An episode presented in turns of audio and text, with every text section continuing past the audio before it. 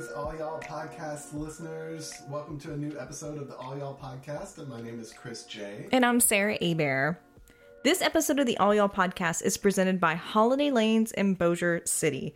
Holiday Lanes plays a very important role in my day job. Um, every year, our crew competes in a bowling competition at Holiday Lanes that we call Moon Bowl. I work at Moonbot Studios. Get it? It's like you know, we've got a whole like branding pun thing going there. Lots of puns in Shreveport.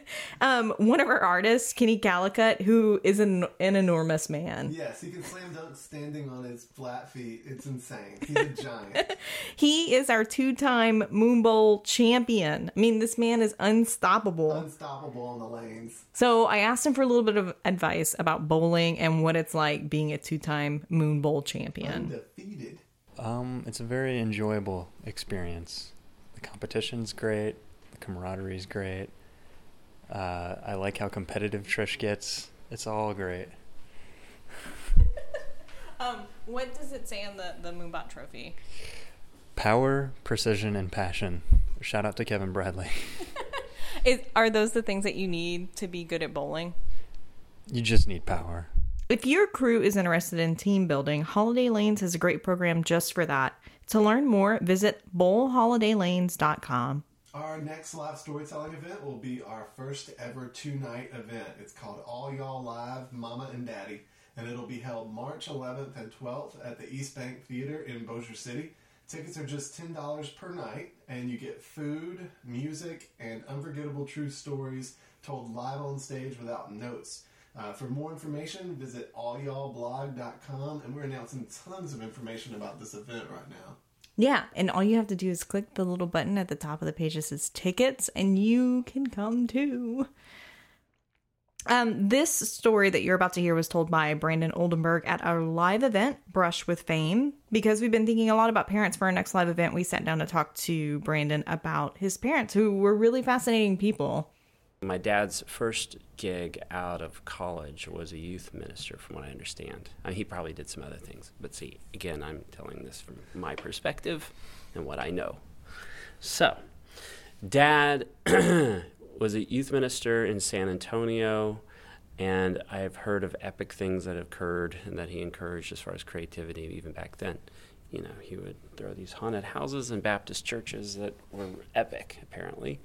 Um, and then, of course, there was the there were the musicals that he wrote at the time, which were kind of groundbreaking, from what I understand. He introduced guitars into the church. He was a big fan of Bob Dylan. This was sort of unheard of, and, and there were deacons all over all over the United States who had gotten these you know programs to be able to pull these musicals off with their own youth groups, and they required electric guitars in the church. So deacons were unplugging guitars in the middle of their performances all over. It was crazy. It was, it was madness. What were the musicals Uh, The, so they were really groovy. So uh, the first one was called Good News, and I, I can get you guys like digital versions of these tracks. Really? They're pretty awesome. Yeah. There's one. This first one that he did was called Good News, and in the middle of the the first track, um, there's a plant in the audience. It's a youth, a kid, like a deadbeat.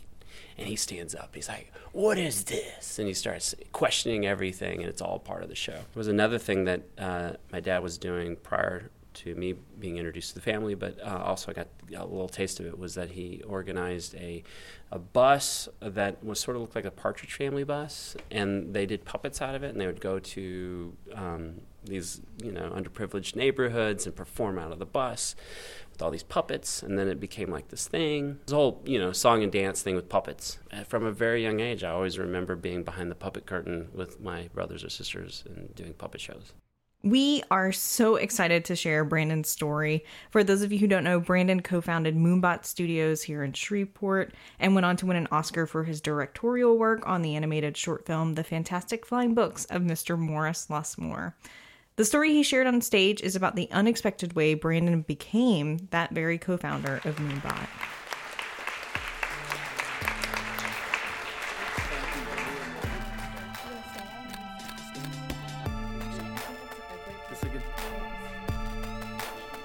Hi.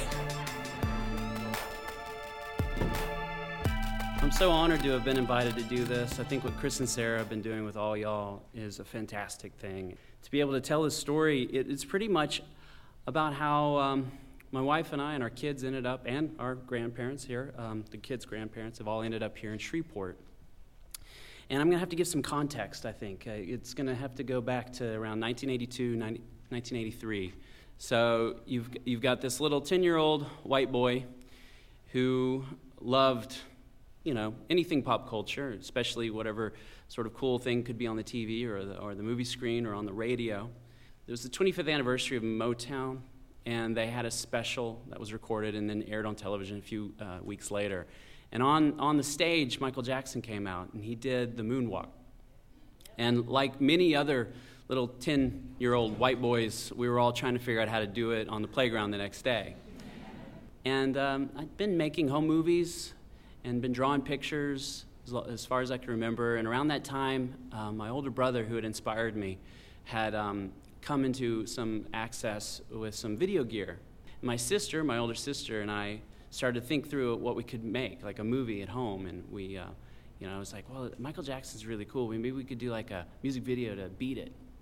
And so there was a. Uh, another video called Eat It that was uh, really funny. We really liked it. So it was sort of a hybrid uh, sort of hat tip to both those videos. And invited my friends over and I storyboarded it out, and we made this music video. That was a big deal to me to be able to kind of get into and be inspired by Michael. And more importantly, later, I think in December of that same year, uh, it was a Friday night, my best buddy's house, playing video games. I think we were playing Yars' Revenge, trying to stay up to midnight for Friday night music videos. And they premiered the world premiere of Thriller on television. And, and for us, and, and those that, that were around that time, it was like the Ed Sullivan Beatles moment. And from that point on, there was this interesting culmination happening between music and dance and what was happening on the radio, what was happening on television. There was this thing called MTV, and the world really started to open up at that point for me, and really started to sink in and inspired me more, more so with music videos than probably film or anything. And so that was a big deal. And to have been inspired by all those things and to make this music video, and we had it on a VHS tape. I don't know why we didn't, but I was really, I, I, at one point we thought, you know, we should, we should mail that to Michael Jackson. We should figure out where to mail this to like some fan club and send it to him. And uh, we never did, and I sat on that VHS tape for a long time. Now I'm to have to fast forward now coming out of art school, uh, inspired by all of this stuff, you know, taking me down this career path to um, hooking up with some friends from high school to start a, uh, an animation studio. And our dreams and aspirations were sure to make, you know, do commercials and make enough money to maybe we can make some movies, some animated CGI features. And we slowly grew this company from just a couple of guys to um, over 150 and then at a certain point, after having been with this company for about 15 years and building lots of interesting, and exciting friendships and relationships with people, was starting to do some really great things. I had reached out to a gentleman you may have heard of who lives here in town named William Joyce. And he and I started to really hit it off and started to develop stories with the intention to get those made into movies one day. And uh, these things were starting to look really um, good, and that potentially that could actually happen. It didn't happen exactly, you know, like with many of our lives and our, our sort of plans, you know, you, you think you're going to go in the straight line to this goal and it really kind of goes somewhere else, but you kind of get to your wishes. This sort of uh, happened with one of these stories that we developed for a long time called uh, The Guardians of Childhood, which eventually we, um, as a company, sold to DreamWorks to be turned into what was called uh, Rise of the Guardians. Now, that was exciting, but it was also heartbreaking for me because it was something that I had hoped that we would do at our studio, not to sell and at that point, it just started to change for me. I felt like a stranger in my own company. New opportunities start to arise, and one of which, with uh, talking with Bill, and, and, this was shortly after Katrina, there were opportunities to potentially start a new studio and do things a little differently here in Shreveport. Um, but at the same time, my wife and I were considering um, acquiring a new home in a better school district for our kids as, as they were starting to get old enough to start to go to school. And I, but I, I, didn't tell her that this opportunity might happen in Shreveport. I should have because we sold our house and it was 2008, you know, if you remember. But that was a really bad time to get a new house. And then, uh, well, anyway, uh, we put a lot of money into it and we remodeled. It was a great house. And we, were, you know, I remember walking my uh, oldest daughter to kindergarten every day. It was perfect location. It was awesome. Things were great. But still, something was empty with me going to work every day. And this opportunity seemed interesting, but at the same time, it just, you know, we'll see if this is real. Um, then, somewhere along the way, a new opportunity arose for us at the studio. which was to um, potentially do this awesome animated content for an IMAX stereoscopic concert film for Michael Jackson. It sounded too good to be true for me. Like, to, like you know, it wasn't like getting footage in from a director and then you know dialing in and adding matte paintings and doing blue screen work. This is actually like to collaborate, really kind of get in there and. In, and I was going to be the creative director for this. I was going to get to direct all the animated content for this concert film. Now, Michael had just announced this concert tour called This Is It. And I'm like, wow, well, I better get on with this. This is it, right? I should be a part of this. This sounds amazing. This is like, like, like you know, it's, t- it's talking to me, it's talking to my 10 year old self, you know, that, that, that, that kid who had been dreaming and, and was totally inspired by what was happening in culture at that time. So for me, it was obviously a big deal. Went out to California with the, um, the potential to be able to meet the entire cast and, and crew that was creating this live concert event. So over the course of this day, um, we were told we were going to meet Michael in the morning, and I was super nervous and excited about this. And I had even recently had, uh, dumped my VHS copy of my music video into a digital format on my laptop, and I'm like, I'm going to finally get to show him. But uh, w- when I showed up, there were a lot of suits. There were a lot of you know executives that were part of this whole production, and it and, and it felt a little weird and like maybe I don't know. I'm just gonna keep it queued up in my backpack. If, you know, I'm not sure how to play this. I don't want to ruin it and make it awkward. So, um, but either way, the morning didn't start with meeting Michael. It, it, it started with, well, Michael's kind of busy. He's kind of, okay, he's running a little late. And then eventually, like, well, Michael, yeah, he's um, he just decided to just jump right in. This is going to be his first day. He's going to do an entire uh, run through in, in costume and sing, literally sing every song. We'll just have to play it by ear. But we're going to introduce you to the people doing the VFX for the, the video content that was on the screens for the live show. So, met those guys, meet a dance choreographer, costume designer. I just got to meet every creative component of the production, which was really exciting to me, even the director. Then, it, as the day grew on and we kept waiting and waiting and waiting, it's like, okay, what's going to happen? Is you're going to meet Michael once, once they're done with everything. And you just got to, and they gave us these strange coordinates to this certain location, which was a nondescript sort of soundstage warehouse area near the Burbank airport. Now, you know, Hollywood is full of sound stages, beautiful backlots and sound. There are amazing sound stages lots, but this was, you know, there was nothing pretty about this, and I think it may be intentional. They told us to go to this one place, and there wasn't any paparazzi around. There was, uh, there's maybe two people that were kind of in on it, and they were standing on a corner with some cameras, so you kind of go, okay, okay, okay, we must be close. They must know something we don't. Go in there, it's completely vacant, completely empty, and it's a complete dump, like most sound stages are when they're not inhabited by film crews. Uh, and then we're told to walk down to this one corner. We see a couple of little kids doing homework with a, you know, with a union teacher. I didn't pay much attention to who they were, but I think it was Blanket, and I'm not sure what their names were. But it kept going, and then eventually to a big courtyard. And there, there's two black SUVs with the engines running, and there's very large bodyguards. It's in a little alcove, not even out in the open, where a helicopter could see. And then we're told to go back there, and then we're told to go right, and we're told to go into this little room, and there's there's carpet, it's got all these stains all over it, and there's a sort of flickering fluorescent light. I'm like, this isn't what I had imagined at all. You're going to meet Michael right around this corner, is what, what they told us. We go around this corner, and then we're greeted by a young 20 something African American gentleman uh, named Michael, and he introduces himself to us. Like, oh. And so, oh, uh, hey, so what's going on? And he's like, well, I'm Michael's assistant and he'll be right here. We wait a little longer, and then sure enough, Michael comes in. But he's the Michael from the poster on the wall. He is the Billie Jean Michael. He's wearing the sunglasses, he's wearing the hat, he's wearing the glove, he's wearing the penny loafers, the high watered pants, everything. And, and, and now I understood. It's like he literally had just come off the stage with the dress rehearsal. And of course, Billie Jean was like the last song that they were to do. So he literally looks the way he did from my, you know, We Are the World memory and there he was, and he walks in the room, and there's a small person that comes up to him with a bowl of candy, and he selects through the candy. And then he puts on some hand lotion, and then he, he sort of leans against the wall, and he looks kind of exhausted. I'm like, yeah, he's got to be so tired, right? I mean, he's been doing this all day, and, um, and all the suits are there with me. I've got my backpack, and we're introduced, and I go up and shake his hand. And I don't know if it was the hand that had the glove on it. I'm sure they had put it in a box somewhere already. But it was he was very, very, very large, much taller than I expected, and his hands were much squishier and larger than I expected.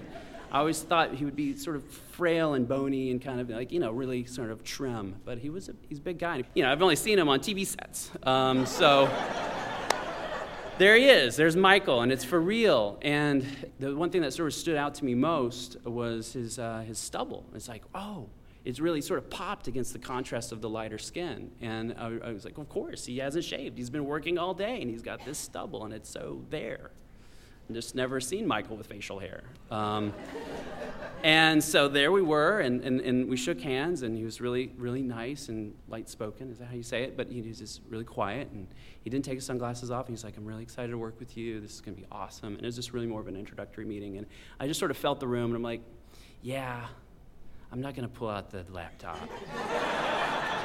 I'll do, I'll do that when I see him. He's like, yeah, so we'll, suits are like, yeah, we'll see Michael, and, and like, it's only like four weeks, and we'll see you at the Staples Center, whatever, you know, we'll, we'll get into it. We're, just, we're so happy to be part of the team.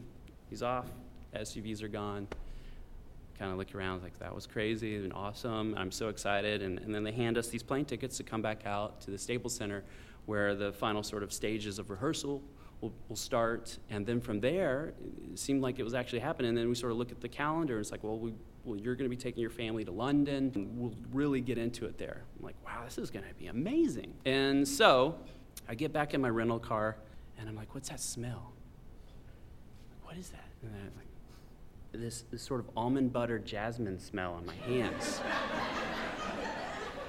It's like, that's Michael. It's on my hands. It's like permeating the car.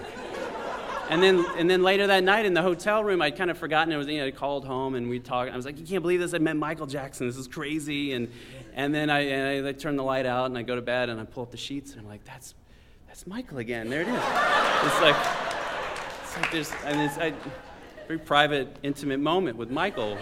And anyway, um, going to leap ahead a few days. Uh, so, uh, my friends and now partners uh, over here in Shreveport were calling and saying, hey, you, you know, you got your spring break coming up. We really want you to get over here and talk more seriously about potentially you and helping us start the studio. It'll be awesome. So, like, okay, well, I'll, you know, Shannon's got to come. The kids have got to come. They've got to visualize themselves in Shreveport if we're going to even entertain this. And we come over and we spend a week in Shreveport.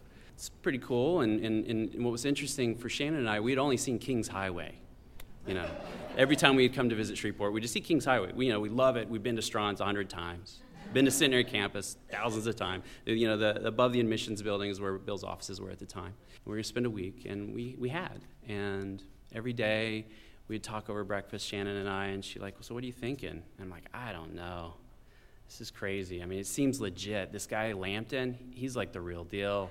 It, he, he really like I've seen what he does with all these movies. He actually says something and it actually happens. Uh, I don't know. I feel really good about this. Um, it was like, well, what we, we, you know, you need to make up your mind because like we got to like figure out the kids going to school. We got to get this house on the market, which you know, by the way, you know, we, I took all of my inheritance and put it in the house, remodeling this kitchen.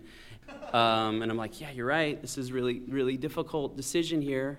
And so the last day we spent in Shreveport that morning over breakfast, uh, you know, I didn't say it wasn't dramatic. I didn't say this. It wasn't drawn out. It was just a part of a long series of words. But somewhere in the middle of those words, I said, "It's like I need a sign or something." But I kept going. I kept going with. Go up to uh, the offices where Bill is, and we'll just talk. And I go up there. You know, it's one of those hot days. The, the cicadas are loud. It's quiet. Nobody's outside because it's too hot. And um, I get a phone call from Shannon. Uh, and she's like, turn on CNN right now. I'm like, what's going on? She's like, well, it looks like Michael Jackson's having a cardiac arrest. It says that at the bottom of the screen. I'm like, what? And there's only one person I confided in, my best friend back at the other studio in Dallas. He texted me immediately, and he goes, "I guess you're moving to Shreveport." I'm like, "What are you talking about?" it's just, I mean, I, I, mean, I understand Michael maybe, I'm like, this time I'm trying to register all of this, and then I, I turned to Bill and I said, Michael Jackson's having a heart attack. Let's turn on CNN. And let's turn this on. And then he's like, What? And he, t- he calls Elizabeth, his wife. He's like, Michael's having a heart attack. And she's like, What? A shark attack? I didn't know he surfed.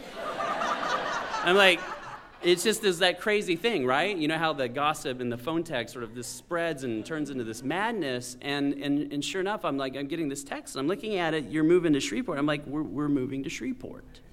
that's what we're going to do. And so um, I uh, called Shannon back. I'm like, I guess, yeah, we made up our. Uh, I didn't have to make up my mind. Uh, this seems like the right thing to do. And um, we started our journey to creating this, this animation studio. What felt like a really scary, awesome thing. And um, you know what? I, I, I, I guess it, it turned out okay. Because uh, we, we, we did this uh, short film, people seemed to like it, and one thing led to another, and here we are. So I, uh, I guess that's it. And, and if you want to see the music video, I, I posted it on YouTube the day Michael had passed, but it was taken down by BMG because of the music rights to beat it. But I'll, I'll try posting it again, and we'll see what happens. Um, all right. Thank all of y'all for listening to another episode of the All Y'all Podcast. We also want to say thanks to Maccentric, who sponsor the All Y'all podcast and also take great care of the two Macs we use to produce All Y'all. They're Shreveport Bossier's only locally owned Apple authorized service provider. If you need help with your iPhone, Mac, or other Apple product, you can find them at maccentric.net. And you don't have to be able to, to talk in smart terms about what's wrong with your machine. Um, I took my computer in and told him it sounded like someone was um, uh, was grinding rocks inside of it, and he was able to identify. There was actually not anyone. There were no rocks inside the computer. There, no, there was no mining operation inside of my computer, but he was able to stop it from making the grinding sound. Don't forget to pick up your tickets to our next live storytelling event, Mama and Daddy. They're on our website. It's www.allyallblog.com. There's also an archive of nearly 30 episodes of All Y'all that you can listen to on our website, or you can subscribe to us in the iTunes store. Also, we've got like a really pathetic following on Twitter right now. We have like 45 followers because I just set up the account. And we don't really tweet, but maybe if we hit 50, we'll tweet more. Oh man, 50? Do you think we can get to 50? Maybe. If you're on the, the Twitter, the tweeter, The tutor? the tutor, if you're on Twitter, um, it's at All Y'all Podcast. All Y'all Podcast. Hit us up. We'll DM you and all the stuff that the kids are doing these days. So before we DM you or whatever, we're going to go out on this episode of the podcast on a recording that Brandon shared with us of um, an album that his dad, Bob Oldenburg, put together. It's called Real, a Soul Experience. And in Brandon's words, it's really groovy. It is groovy. Take a listen for yourself. I believe I believe in. I believe in you, God, the great creator of majestic mountains